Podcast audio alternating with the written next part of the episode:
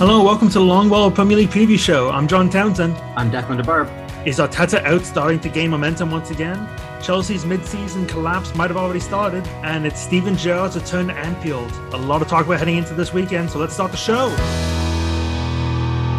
And starting off, what could be a great clash between two of the small sides in the Prem as a great appetizer for this weekend. Watford at Brentford, Friday at 2.30 p.m. Eastern Standard Time. Really lucky in Canada having these games on in the afternoon, being able to work, chuck on a game, and just relax with that in the afternoon.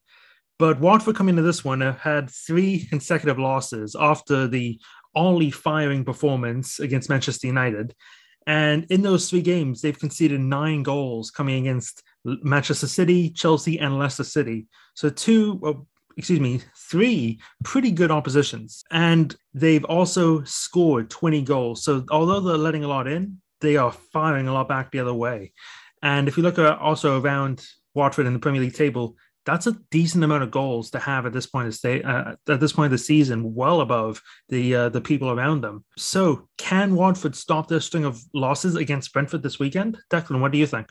Um, you know, they have been playing well as as you mentioned, and Claudio Ranieri is is there, and the man will always have a soft spot in uh, in my heart, not only because of what he did at Leicester, but uh, the things that he's done at some of the Italian clubs like Fiorentina, uh, at uh, at Roma, and I mean, you just pick an Italian club, and he he's managed there there basically. But um, you know, I think I think Wat Watford have a lot of good things going for them it's going to get tight down there at the bottom. We'll talk about Burnley a little bit later. You know, there's Newcastle and and Norwich who seem to be playing, who seem to be turning a corner. So um, I think things are going to get really tight, and this is a game that they that they need to win. Brentford haven't been great recently. They've uh, they've hit a little blip in form. I think the teams are starting to figure them out a little bit, and I don't know, John. I think that Watford have some of the savvy that they've needed and a fine operator in Claudio Ranieri.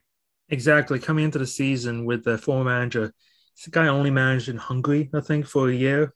Not Greece. much experience. Excuse me? Greece, I believe. Greece. Greece. I thought it was a smaller nation than Greece, actually. But either or, not the required expertise for a Premier League club. Uh, I think that was proven out for the first bit of the season. And bringing in a guy like Claudio Ranieri, who has done the impossible. He's won the Premier League with Leicester. The second season didn't go off terribly well. However, considering it was a Leicester City squad that the previous year was, what were the odds for them to win again? 200, 201? 2001. 2001, like insane odds for the for the Premier League. For them, to, for him to overachieve and win with Leicester, you can make the argument he kind of deserved a bit more time with that squad uh, moving forward.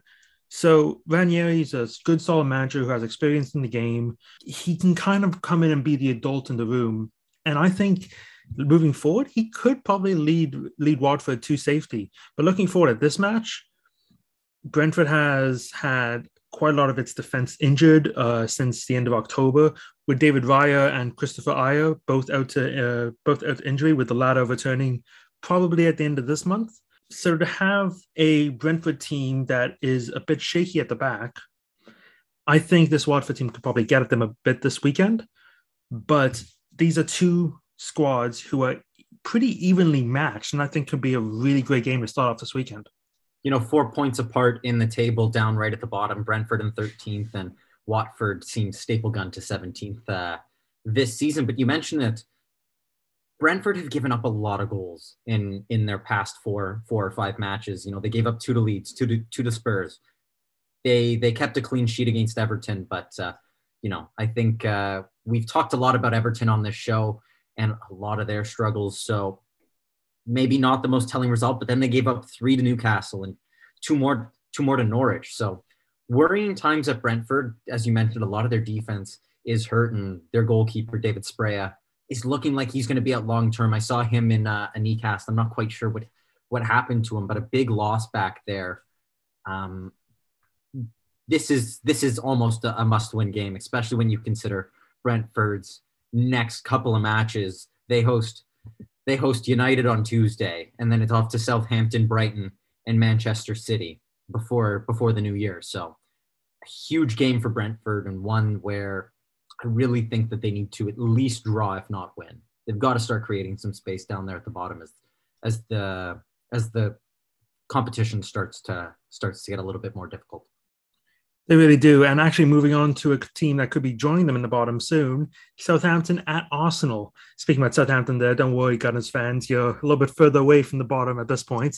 But talking about Arsenal, they, although they're well above the relegation zone, they have lost two in a row against United and Everton. And in the last five matches, the only wins they've picked up have come against recently promoted Watford, who we were just talking about, and a could be relegated Newcastle United, although they did win last weekend could this match against relegation threatened Southampton be a must win for Arteta to kind of keep the, the heat off his back?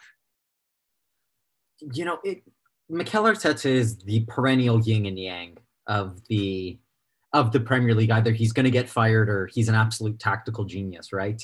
It seems it seems like this is the conversation we have every, every time he puts together a good a good run. We're like he's he's the savior. He's he's Pep's prodigal son.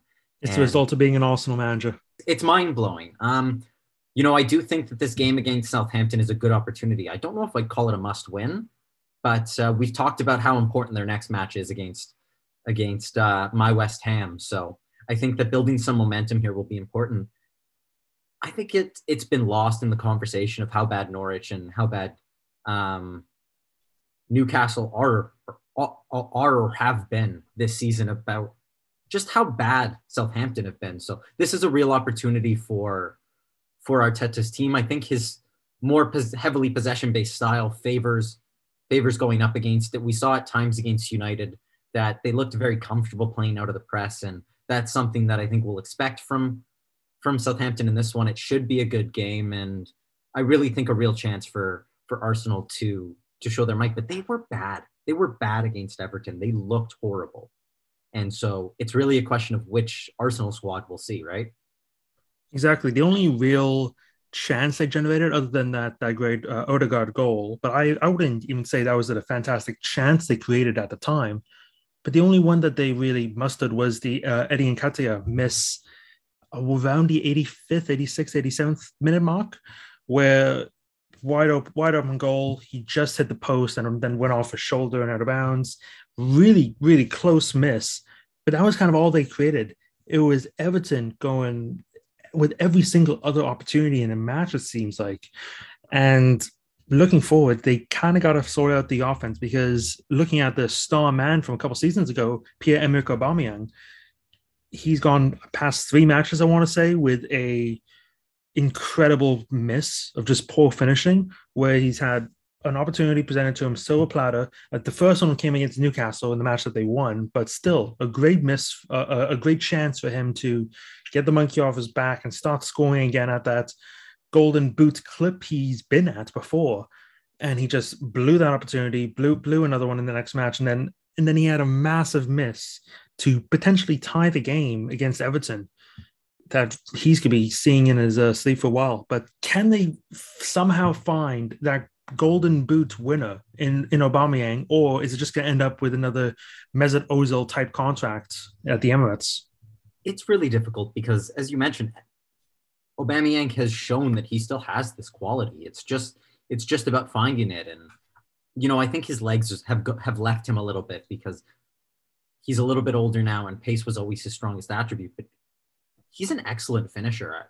I think it's easy to forget that he won the Golden Boot, but he was so good that that season that he did. The chances he put away, it was incredible. He just hasn't looked that way since. I don't know if that's you know partly to do with the system he's playing in and and Arsenal, but when you're such a young team as Arsenal is, having these players that can you know dispatch a chance like that is is absolutely crucial.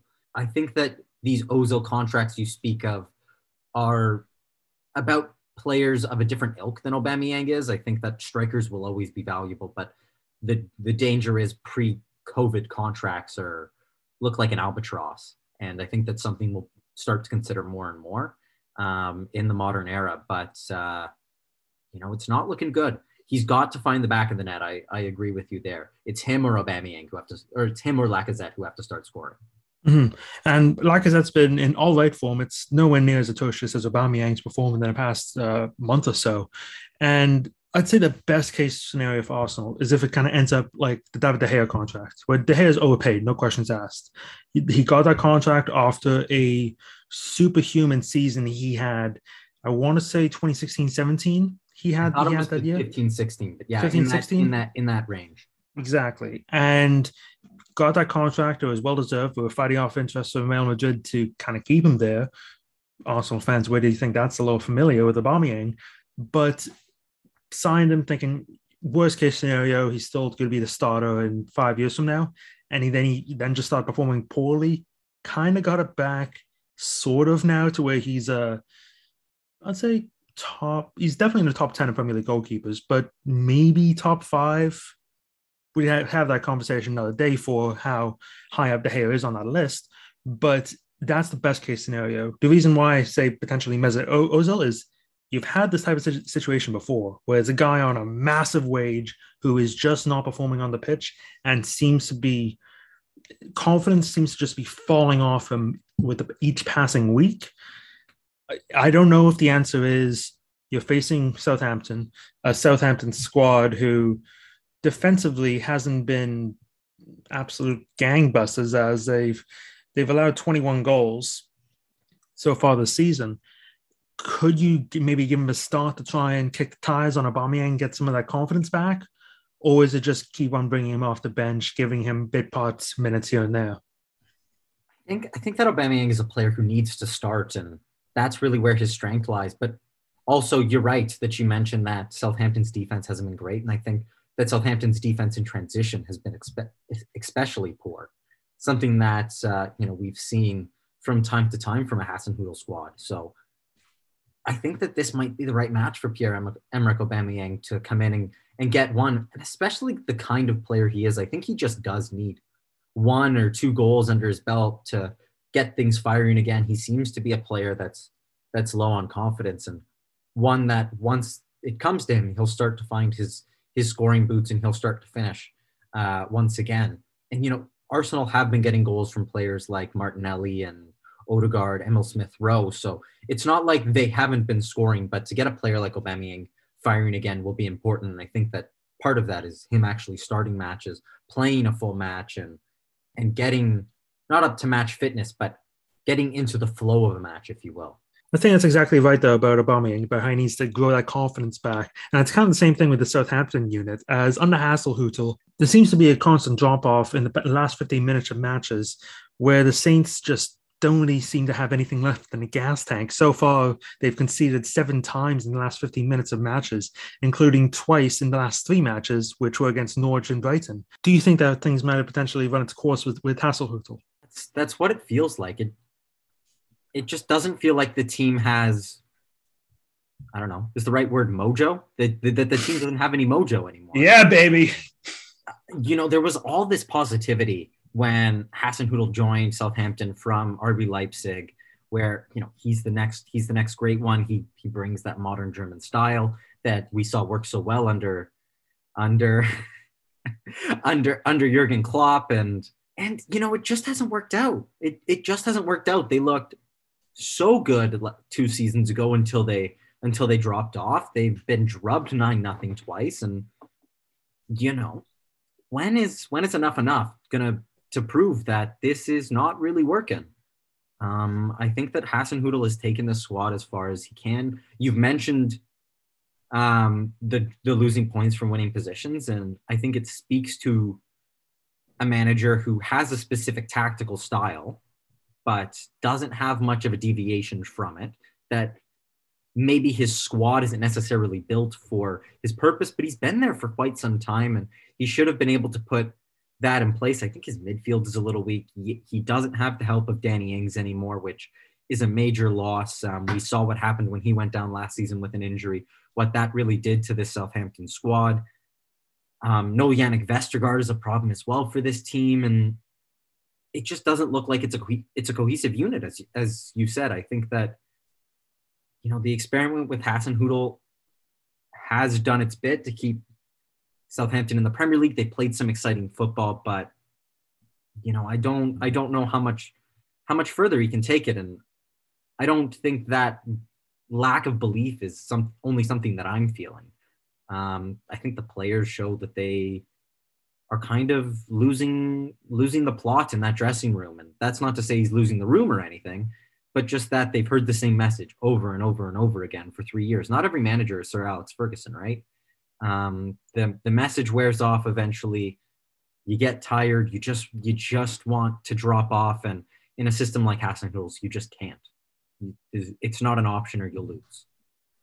Yeah, and just looking from a squad building standpoint, uh, Hasenhüttl a guy who likes mobile mobile fullbacks, who likes um, uh, centre backs who can run with the ball, who can pass the ball, who likes a very high intense style. He's nailed some of uh, nailed some of them, like the, the, the Armstrong signing over the summer. Great signing. He's worked. He's worked out really well. Che Adams as well. Although he's been shaky at times with in terms of his, his finishing, I think there is a good striker in there.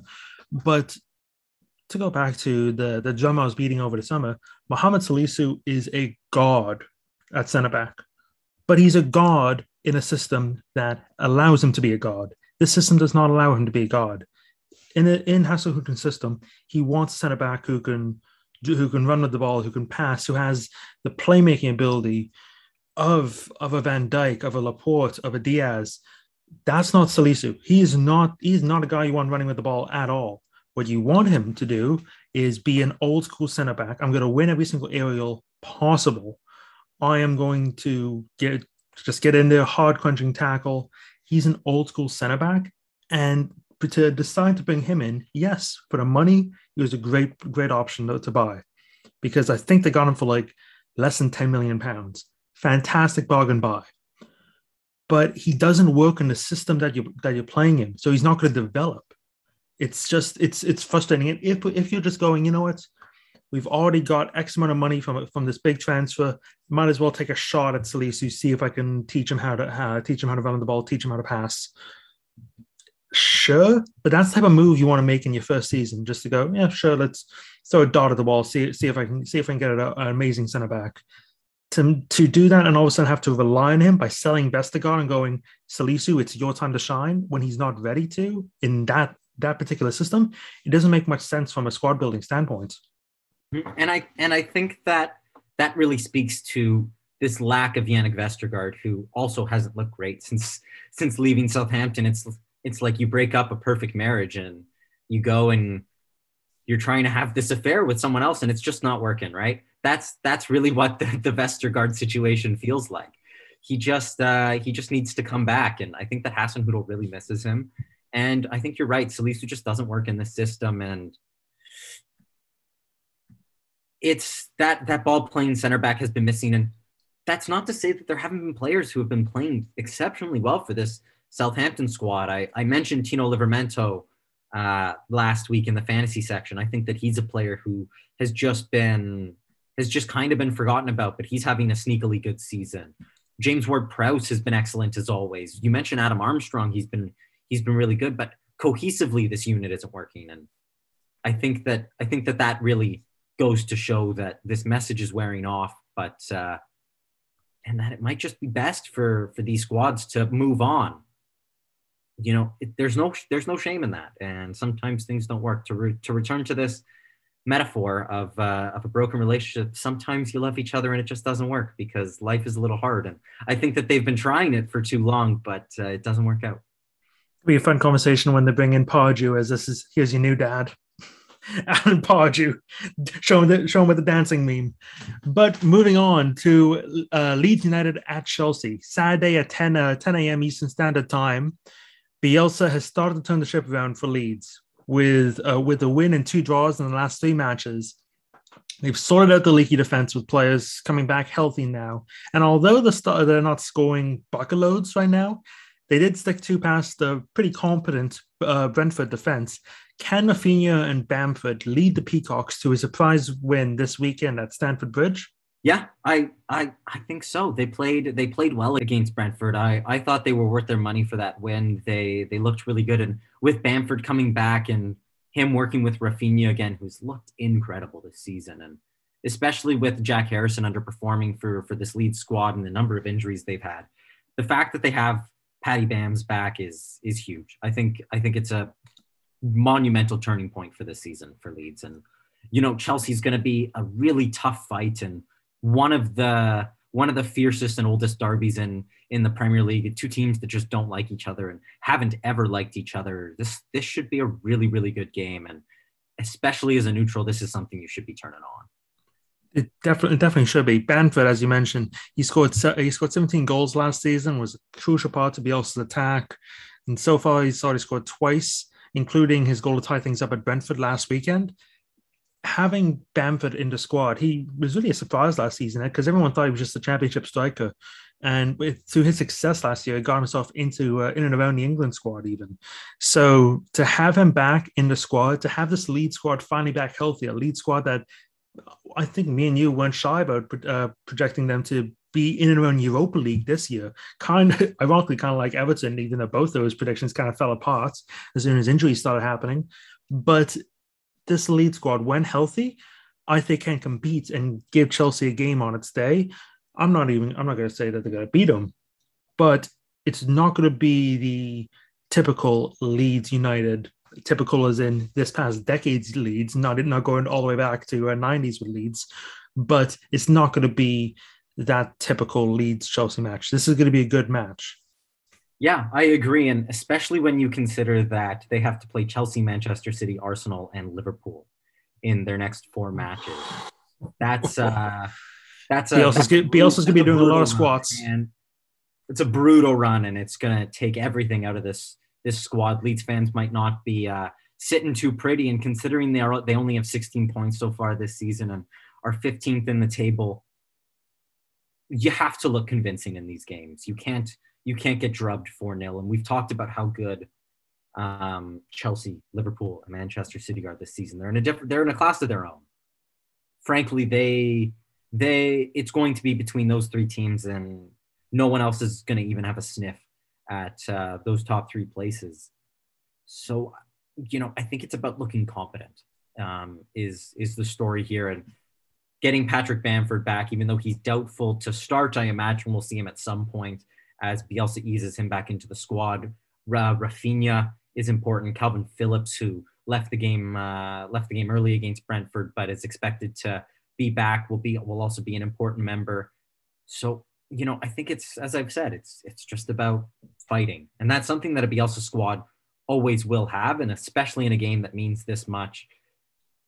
You know, I think I think it'll be tough, but uh, but if they look competent and if they look like they're going to play, is what you can ask for and just hanging around, right? Because we'll talk about this Chelsea squad there, a squad that's battered and bruised. They're missing, frankly, their three starting midfielders. Um, and so if Leeds are just in this game, it'll be it'll be a plus for them, I think. Exactly. And going forward to Murder's row of games, I guess it's the best time for Leeds to face Chelsea going into this match because on when on Wednesday, Chelsea do against Zenit St. Petersburg 3 3 in a match that oh, it would probably worry many Chelsea fans, although they were using a heavily rotated squad with a ton of experiment uh, experimenting in terms of positions and personnel, like uh, starting Reece James in the midfield, uh, starting uh, uh, Malang Sarr as well, Kepa starting, a front two of Lukaku and, and Timo as as uh, football uh, football manager fans, me and you, I think we both agree the most entertaining matches to manage are the ones you're just throwing shit against the wall to see what sticks. Going, ah, screw it, I'm going to try out this combination today. Oh, 100%. 100%. Hmm. Playing the bench teams are always the best matches, but that's kind of what Tuchel was doing against St. Petersburg. So although they drew 3 3, he was just working some stuff out in a in a group that he was already certain he was he was moving forward. And I guess good thing for Chelsea fan saying no Kepa's not starting goalkeeper. that was at all up for debate. But also the week the weekend prior in Chelsea's match, they lost against West Ham, which I'm sure we'll be talking about next segment. And to, for Leeds to be able to get at Chelsea this coming weekend, I'm thinking it's a it's a good good time to face them because we also have no idea what Chelsea's midfield is going to be looking like because they've been snake bitten with injuries so far with Jorginho, Ko- uh, Kovacic, Kanté all missing this game for sure. So Declan, who do you think is going to be in there? You know, you hope that Ruben Loftus Cheek is okay. He's one of those players who I've always had a soft spot for, um, but it doesn't look like he's going to make this game. Kai Havertz might not might not make this game. So, you know, maybe Saul will will get a chance, despite what uh, what Conte said the other week about him, where he's like, I don't know where he goes from here, which is not something you ever want to hear from your manager. Imagine, imagine, imagine that. That's that's that's brutal. Um, After not even a season of working under him, for no. your first season, I don't know where he's going to be going. Yeah, that's that's rough. Um, you know, there's Ross Barkley, there's Mason Mount, and then you start uh, Werner and Lukaku up front, but it is it is dicey in that midfield for sure, and not that many options that can play defensive midfield. The only one of the list that I that I picked through is Saul can play defensive midfield.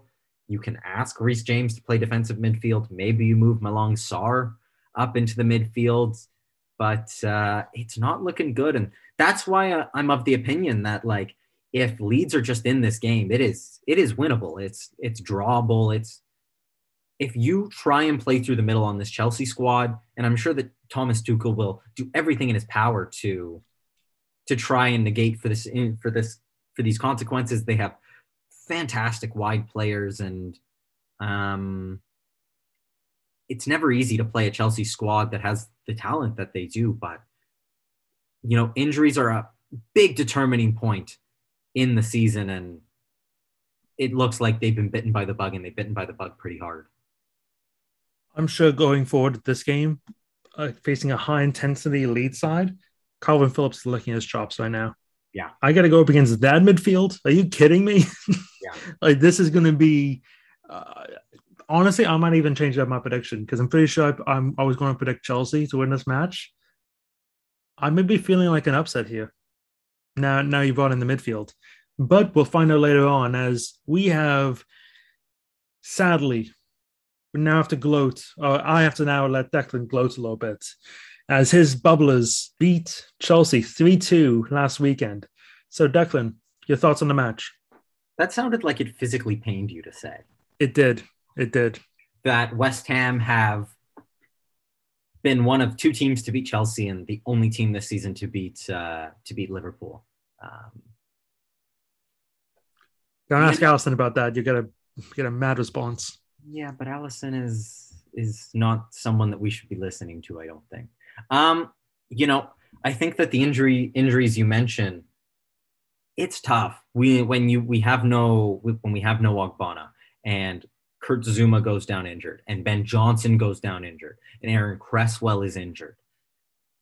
So to see that and to still be able to pull off a win, I think really speaks to the fantastic job that David Moyes is doing on with this West Ham team. It's it's uh, it's it's it's incredible.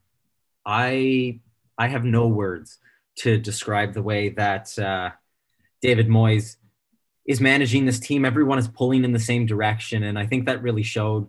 And then you get the craziness of that game where there's the penalty that Mendy gives away that just looked like he forgot how to play, and then there's the freak goal by Arthur Masuaku, his first. Uh, you know, the game was chaos, and chaos benefited West Ham, and chaos will usually benefit West Ham, um, especially when they take on a team like Chelsea. But if we're talking about injuries specifically, West Ham have two senior fit center backs, and that's really worrying.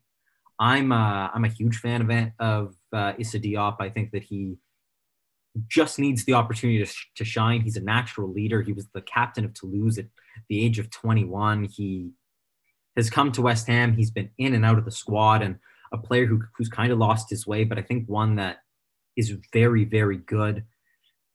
Kurt Zouma looks like he's going to be out for 12 weeks. Who knows how long Ben Johnson is going to be out for? Cresswell has resumed light training, and you know you hope he's back, but you you just don't know. Um, you know this Burnley squad is no pushover, but they're a squad that seems to have been playing their best lately and they haven't been winning. So that's one thing that that that gives me some hope. Um, there's some youth options they're playing tonight in the uh, in the Europa League, but they don't they they didn't look convincing in the first 15 20 minutes, and that's tough. And I'm talking specifically about Jamal Baptiste and Aji Alese, um, who you know our academy prospects, and we've seen recently some great players come out of our academy. Declan Rice being the first the first name that uh, I think everyone will point to. Conor Coventry, who's out on loan. Ben Johnson, who's been unreal for West Ham this season. But uh, it's it's getting tough for this West Ham team, and you know I think that this is really this is really what will test David Moyes' uh, management is how he deals with these injuries, especially the long term injuries to his two key center backs. Yeah, and as as you mentioned with uh, with Issa Diop, all he's needed is the opportunity. Well, he has the opportunity now. And looking at the squad, you guys really need a centre back this January. That's first and foremost. But for right now, I wouldn't mind on paper the idea of Issa Diop and Declan Rice partnership, as Issa Diop being the more traditional centre back, much better in the air, much much more of the I guess, of the Salisu mold of centre back, as opposed to Declan Rice's ball ball movements. But you guys just need something coming, uh, something coming through, and with the amount of academy guys you have, you have in and around the squad, although not all of them, not all of them may be ready right now. It's just about mixing and matching, seeing what, seeing what you could duct tape together before January, uh, before January, or just to get to January. So make sure you guys don't give up that many points because right now you're in third in the Premier League. Like this is, oh, excuse me, you're in fourth in the Premier League. West Ham's been really high up in the table, so you're not going to be overly worried about a complete free fall as of yet. But it's just about patching together to see what works for uh, until January, where you can bring in some replacements. But moving on to Burnley, as there's, they've never changed. It's it's Burnley. It's the same Sean Dyche Burnley you've seen for the past decade. They're little boring, old school. To quote the name of the, the name of the episode, they play long ball.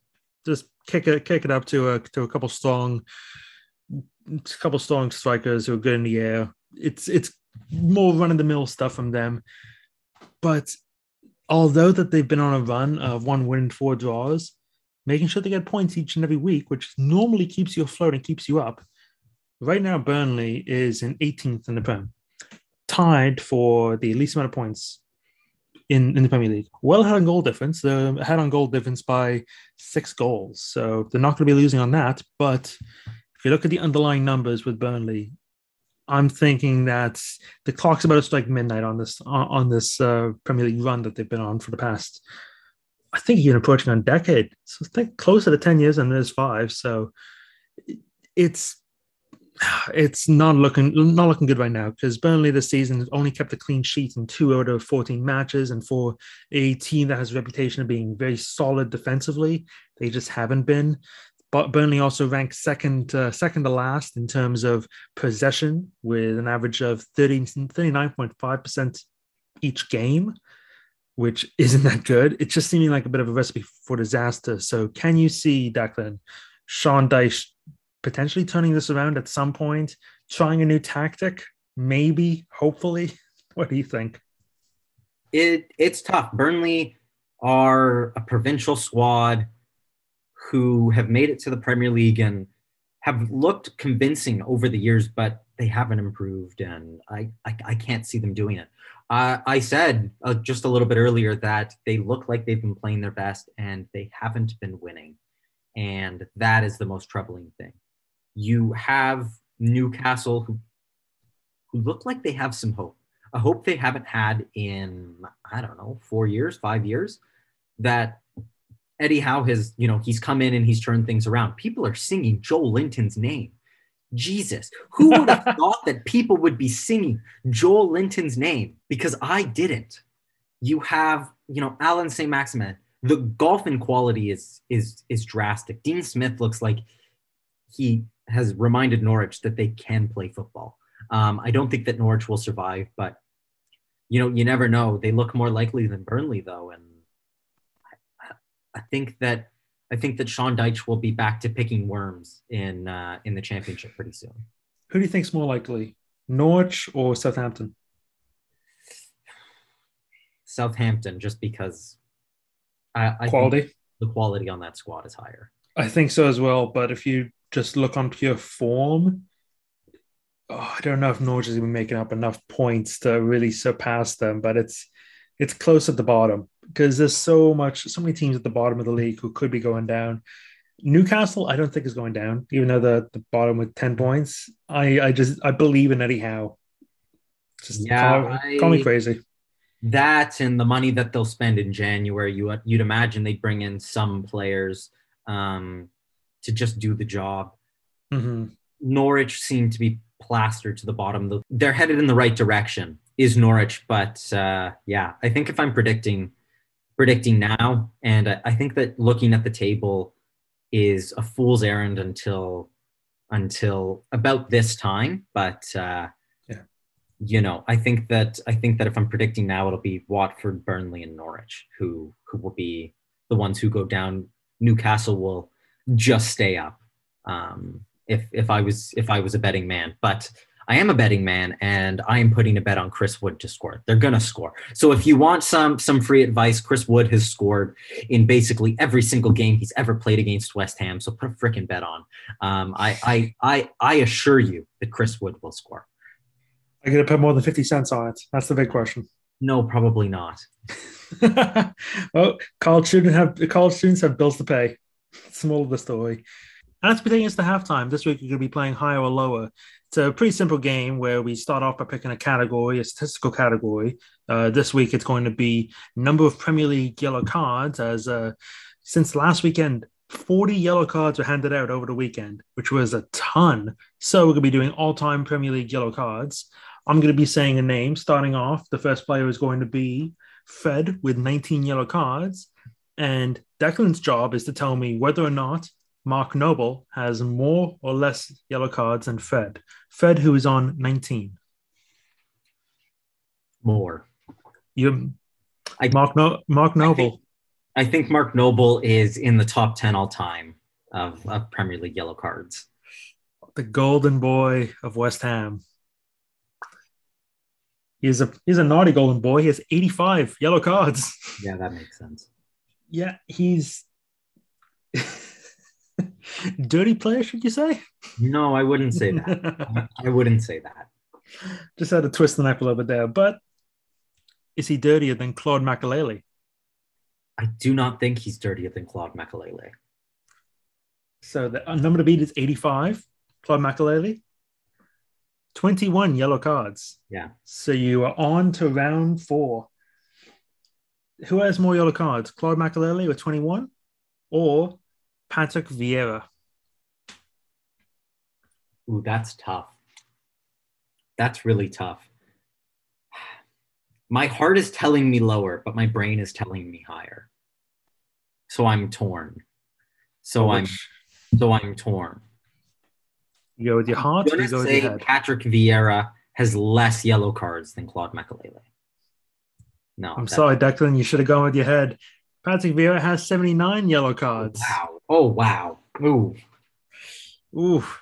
Now, in your defense, they did play relatively the amount of same time in the Premier League. So it's which is not which is what I was thinking, and like I know that Vieira, I, I know that he that the position he played would have given him the opportunity to get more yellow cards, but I just I never associate him with that. That was Mhm. my thinking. I would agree, but I think I'd have in the back of my head he had a massive rivalry with Keane. Roy Keane is one of the most one of the dirtiest players in the Premier League. True. I think I think I think Roy Keane might be second only to Gareth Barry in yellow cards. Well, just just to say, the next guy I had out underneath, Joey Barton. No, You think he has more or less than, oh, uh, way than more. Oh, way more. way more? He has one less, seventy-eight. What? Oh, that is that's outrageous. Yes, I know. I was stunned when I saw that. But you know what? Probably had he has more straight reds. He didn't waste time. yeah, that's true. That's true. That's true. That's a good point. And that's going to bring halftime to a close. Well done, Declan. Actually, that was well, well yeah, on round four there. Yeah. Honestly, for higher or lower, that's that's perfectly fine. Yeah, especially because I suck at trivia. I think I think I think that that is the only thing that this podcast has ever proved that you know higher or lower is not for me.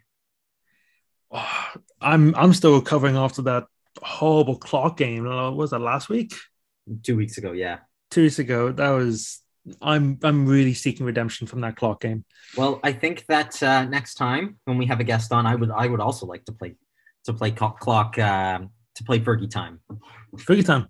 So just shifting the work to me again, saying, "Yeah, you, John, you do the." Well, research. I'm not saying you should do it next week. Next week, I'll have my own trivia game planned. But uh, yeah, and uh, just a just a quick shout out once again. If you haven't had the opportunity and you do want to send us some trivia questions, please feel free to reach out at uh, DaBarp14 on Twitter or at John Townsend99. We'd love to include you in uh, in some of these. Send us whatever game you want to you want to create, whether that's chess clock or Fergie time. Sorry, whether that's Fergie time or it's higher or lower, uh, Tupa mode teams or whatever you want. Please get in touch. Hmm.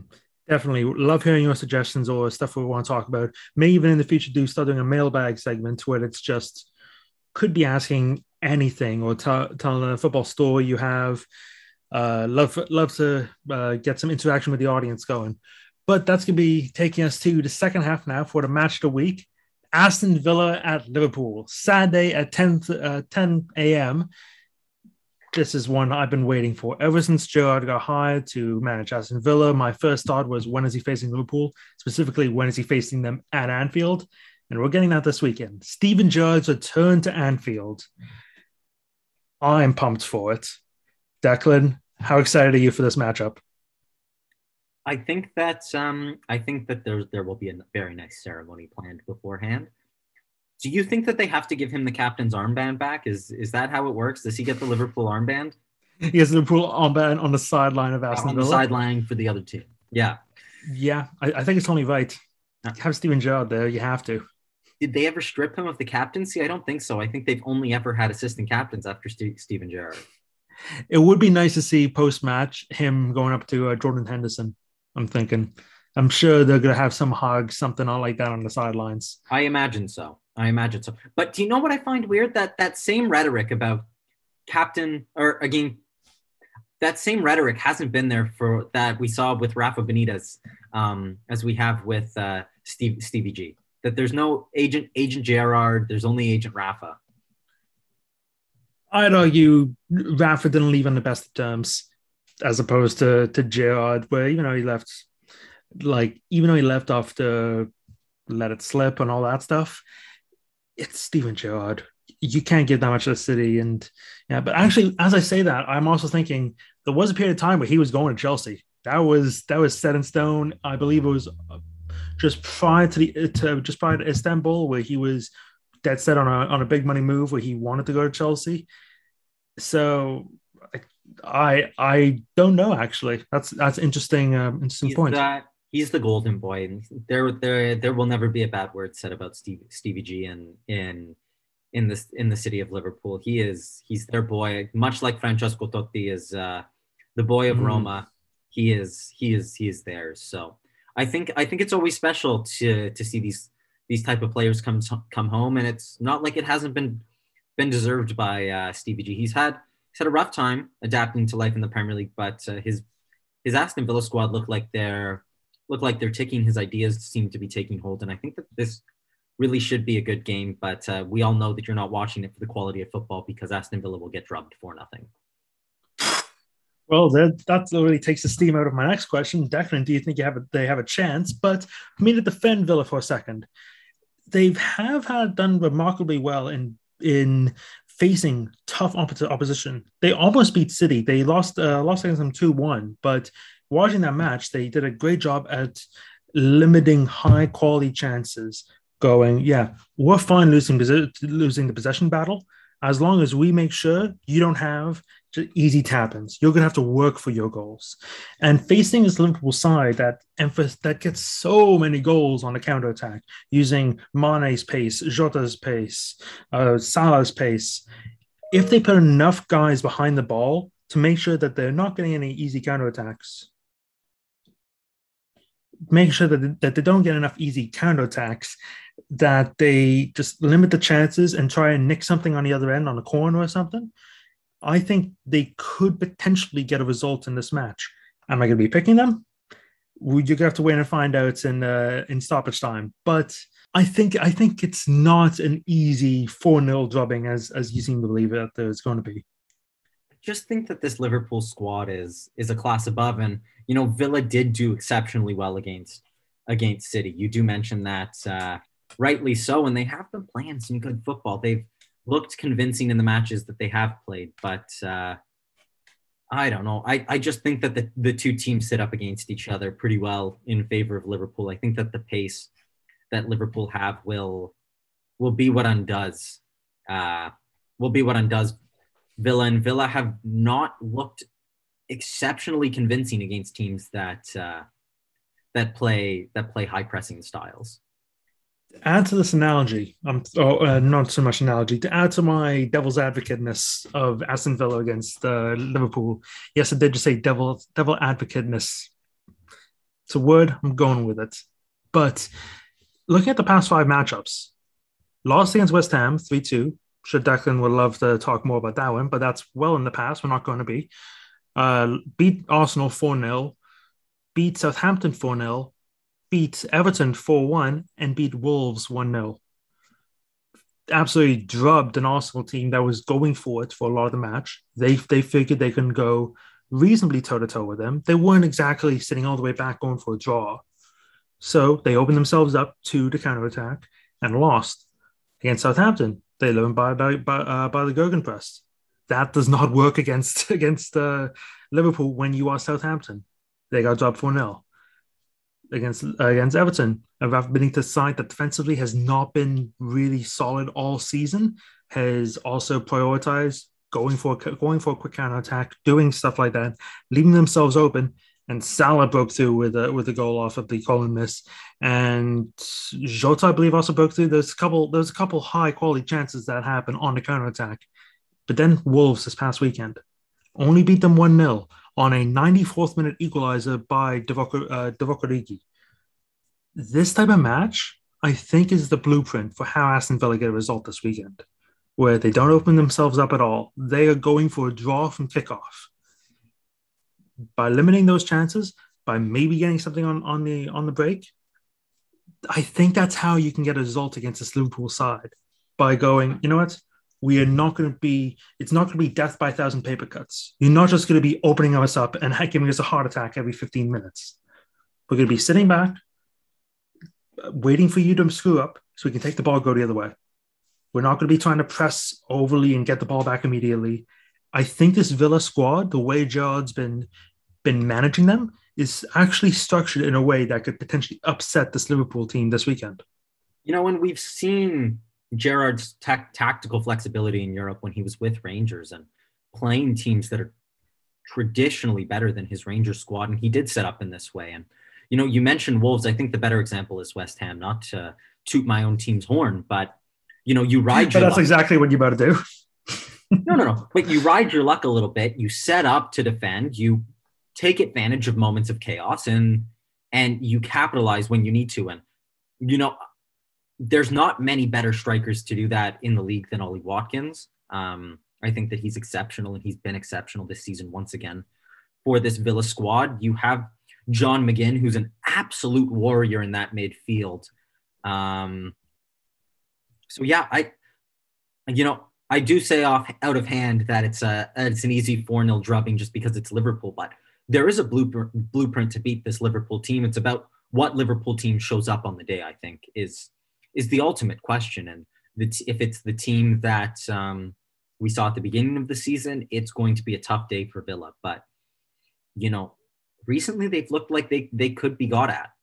Um, midweek they they conceded the goal first to to AC Milan, and they didn't look convincing the whole time. They looked a little bit off the pace. They heavily rotated in that game. You know, you you talk about Wolves. They had a number of chances in that game. They I think the scoreline is a little bit unfortunate, but it also speaks to how tough of a time that they find in breaking down a low block. And, you know, I wouldn't be surprised if that's how we see Gerrard's team set up. And there is the possibility of them nicking nicking a, a point or nicking nicking all three points. But uh, I I do think that this game is heavily favoring Liverpool. It probably is. Whenever you're dealing with Liverpool, they're such a great team.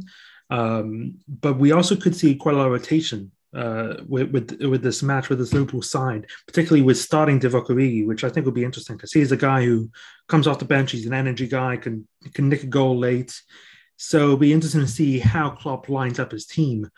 But we're going to be now moving on to fantasy corner, and uh, I'm going to be handing it over to Declan for some fantasy advice. Declan, how can we how can I save my team?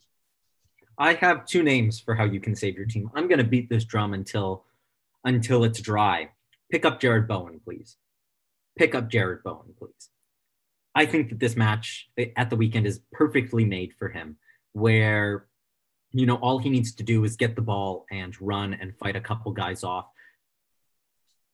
Burnley play championship football, and you know I think that I think that Jarrod Bowen is a championship player in the Premier League with that skill. So if you haven't already, please pick Jarrod Bowen up. He is the perfect replacement for you to to the likes of a Said Benrahma, who I know a lot of people have in their team. And Said Benrahma hasn't scored since September. You know, I thought he was I thought he was Alessandro Del Piero. He's not. He is uh, he is Said Benrahma. He's looked pretty average the past couple of couple of weeks. And if you want a big uh, a big performance option, you get Jarrod Bowen. The other guy coming off injury, Paddy Bams. Um, a lot of people are looking for that premium striker to take them over the edge, especially given that the midfield has traditionally been the place where they're getting a lot of points from. If you have a guy like Michail Antonio, who's really struggled in recent weeks, or a Raul Jimenez, who has struggled in recent weeks, take that money and buy and pick up Paddy Bams. He's 7.6 million pounds where uh, Jimenez is 7.5. So if you have the little bit of extra extra cash sloshing around in your tra- in your balance, do yourself a favor, pick up Paddy Bams. He's going to score. He's the focal point of this Leeds attack. Especially getting him before his price goes up, because now that he's back, he's going to start scoring goals, and that price could be starting to rise high above that 4.9 million uh, he's right now slotted at. But now moving on to stoppage time, as we're going to be running through all the games in the week, picking who we think we're going to uh, who who we think is going to win, or whether the match is going to end up in a draw. Uh, have 30 seconds to do so. And Declan, are you ready? Yes. Okay, three, two, one. Watford at Brentford. Draw. Wolves at Manchester City. City. Leeds at Chelsea. Chelsea. Aston Villa at United at Liverpool. Liverpool. Southampton at Arsenal. Arsenal. Man United at Norwich. United. West Ham at Burnley. You already know. Newcastle. Newcastle at Leicester City. Leicester City. Spurs at Brighton. Brighton. Everton at uh, Everton at Palace. Draw. And even with all the hiccups, still under 29 seconds. John, are you ready? Yes, I am. Watford, Brentford. Brentford. Wolves City. Man City. Leicester, Chelsea. Leeds, Chelsea. You brought me in. Leeds. Villa, Liverpool. Liverpool. Southampton, Arsenal. Arsenal. United, Norwich. Man United. West Ham, Burnley. West Ham. Leicester, Newcastle. Leicester City. Spurs, Spurs, Brighton. Draw. And Everton at Crystal Palace. And things off with an exciting draw.